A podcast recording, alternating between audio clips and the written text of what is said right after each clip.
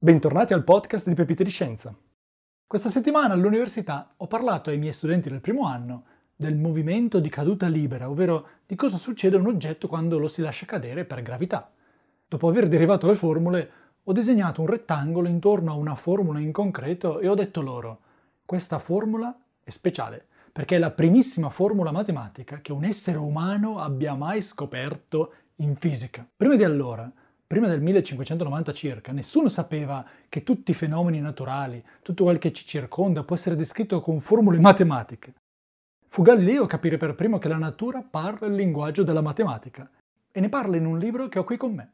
Si intitola Discorsi e dimostrazioni matematiche intorno a due nuove scienze, pubblicato da Galileo Galilei nel 1638 in italiano con alcune parti in latino. Questa è una bellissima edizione di Alessandro De Angelis, tradotta in italiano moderno. Oggi vi leggo alcune frasi di Galileo e le commentiamo insieme. Ogni volta che leggo questo libro mi vengono i brividi.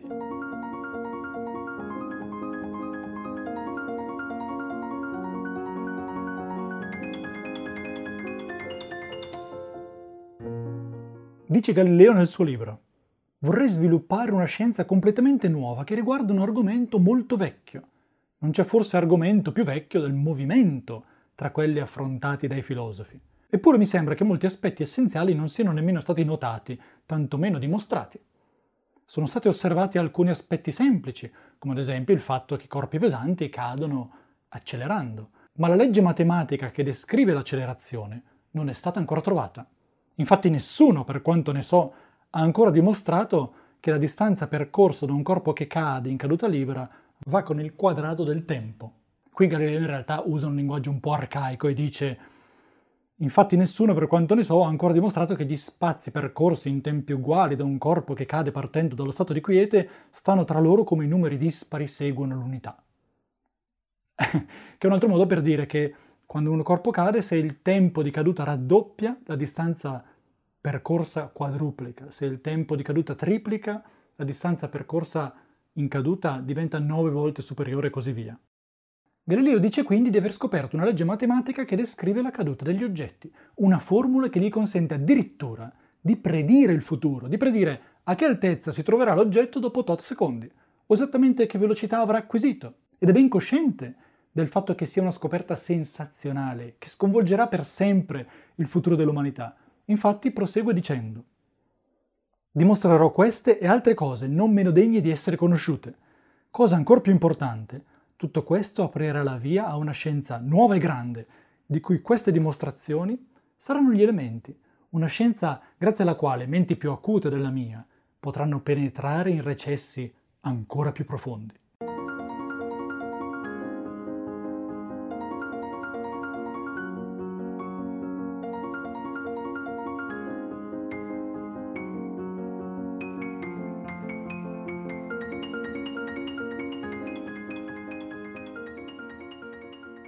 Oggi ci sembra naturale che si possa descrivere il mondo con formule matematiche. Lo impariamo a scuola e utilizziamo queste formule ogni giorno. Per esempio, prima di andare all'università, controllo sempre il traffico per capire a che ora devo partire. Inserisco l'indirizzo di casa e quello dell'università su Google Maps e lui calcola a che ora arriverò. Il calcolo include il traffico, la probabilità che il traffico si dissipi o si complichi, quando passerò in certe strade e così via. E se mi dice che alle 13.55 sarò all'università, nel 99% dei casi o più, alle 13.55 io sto parcheggiando. O addirittura la posizione del mio cellulare lungo la strada è determinata grazie ai satelliti GPS che non solo scambiano segnali con il mio telefono, ma portano a bordo degli orologi che sono stati appositamente rallentati per tenere conto del fatto che il tempo lassù, a 20.000 km di altitudine, scorre più veloce rispetto al nostro tempo qui sulla Terra. È un effetto relativistico scoperto da Einstein nel 1915 e che è descritto da formule matematiche precise. Senza questa correzione agli orologi GPS non funzionerebbero così bene. Con la matematica possiamo quindi non solo descrivere il mondo, ma anche fare predizioni. Ma fino al 1590 circa nessuno lo sapeva. Galileo è il primo essere umano a capirlo, a saperlo. Me lo immagino nel suo laboratorio, nel momento in cui effettua le misure osserva oggetti in caduta per gravità e riporta in una tabella la loro posizione e il tempo che ci hanno messo. Poi, dopo aver raccolto molti dati, osserva la tabella. E ci deve essere stato un momento preciso, concreto, in cui gli sono venuti i brividi e ha capito che si ripeteva sempre, inesorabilmente, la stessa relazione matematica tra spazio e tempo. Deve essere stato elettrizzante, io non avrei dormito per una settimana intera. Vi chiederete, aspetta un attimo, come ha potuto fare tutto questo Galileo? Non aveva orologi, ma usava orologi ad acqua, molto meno precisi. Un orologio ad acqua si può costruire per esempio con un secchio pieno d'acqua e con un foro piccolo sul fondo. Le gocce cadranno dal secchio a intervalli regolari che scandiscono quindi il tempo. Galileo non aveva nemmeno telecamere per filmare al rallentatore la caduta degli oggetti o macchine fotografiche per scattare foto a brevissima distanza di tempo. Galileo doveva usare i propri occhi per capire in una frazione di secondo in che posizione si trovasse un oggetto in caduta e quante gocce erano cadute dal secchio.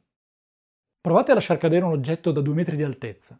Impiegherà un tempo brevissimo a cadere ed è molto difficile poter effettuare molte misure di tempo e di posizione lungo questa caduta. Galileo ha quindi un'idea geniale e se si potesse diluire la gravità, si chiede lui, lo scienziato toscano usa proprio questa espressione, diluire la gravità, ovvero e se l'accelerazione di gravità fosse più piccola?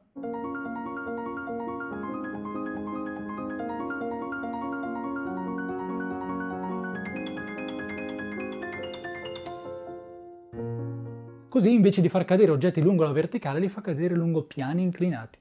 Cosa vuol dire? Appoggiate per esempio una biglia su un tavolo e poi piano piano inclinate il tavolo da un lato. A un certo punto la biglia inizierà a scivolare lentamente, così lentamente da darci il tempo di osservare la sua posizione e il tempo che ha impiegato a raggiungere quella posizione e di annotare questi valori. Semplice ed ingegnoso, vero? Galileo era un bel tipetto che sapeva difendersi con arguzia ed ironia. In un altro libro, Il saggiatore, Galileo critica ciò che il matematico Orazio Grassi aveva scritto poco tempo prima. Vi leggo un estratto da pagina 16.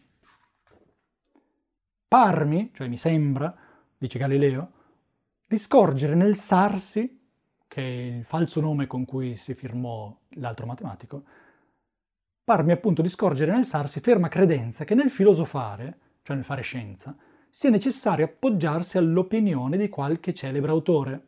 Qui si riferisce ad Aristotele. Così che la mente nostra, quando non fosse d'accordo col discorso di un altro, ne dovesse in tutto rimanere sterile ed infeconda. E forse stima, il Sarsi, che la filosofia sia un libro e una fantasia di un uomo, come l'Iliade e l'Orlando Furioso, libri nei quali la cosa meno importante è che quello che vi è scritto sia vero. Signor Sarsi, la cosa non sta così.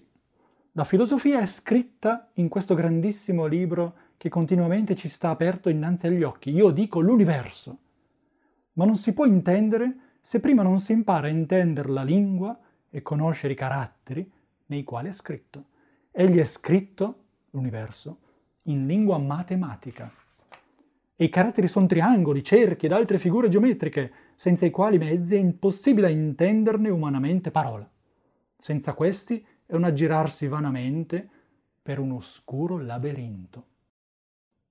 Galileo si destreggia con le parole in modo eccelso.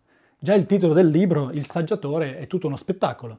Il saggiatore è il nome di una bilancia di precisione in contrapposizione a una normale bilancia chiamata Libra, che è il titolo del libro di Grassi. Come dire, io Galileo soppeso i fatti in modo più preciso di te.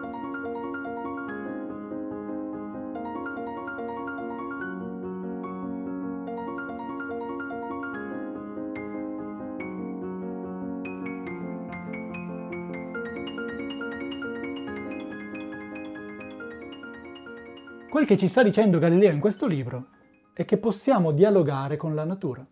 Da una parte possiamo fare esperimenti per porre domande alla natura e raccoglierne i risultati, ovvero ascoltare le risposte alle nostre domande. E possiamo poi interpretare queste risposte grazie alla matematica.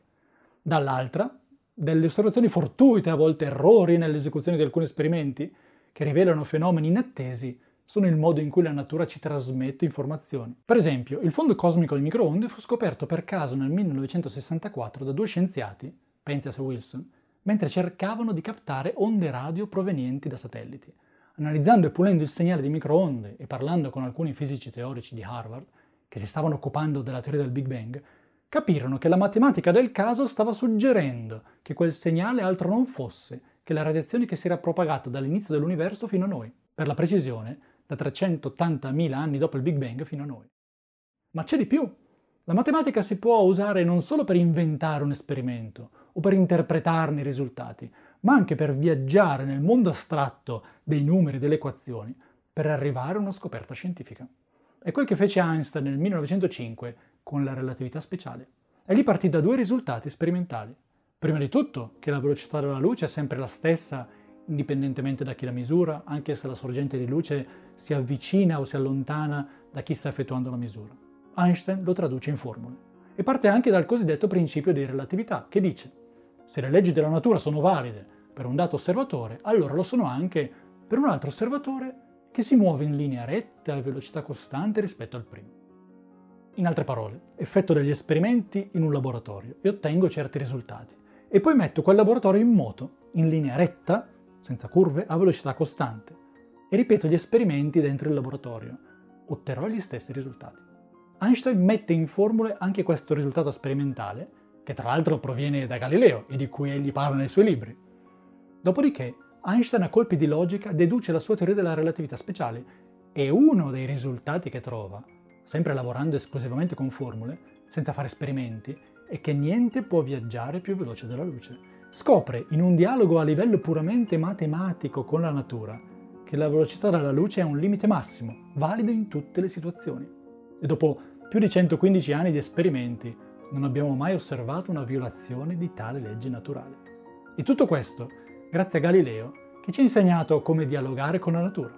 Per questo io chiamo quella di Galileo la scoperta più bella della storia della scienza. Grazie per l'ascolto.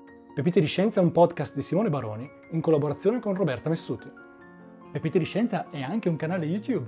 Se vi piace il contenuto dei nostri episodi, vi invitiamo a lasciare una valutazione positiva e a condividere il nostro podcast. A presto con un nuovo episodio.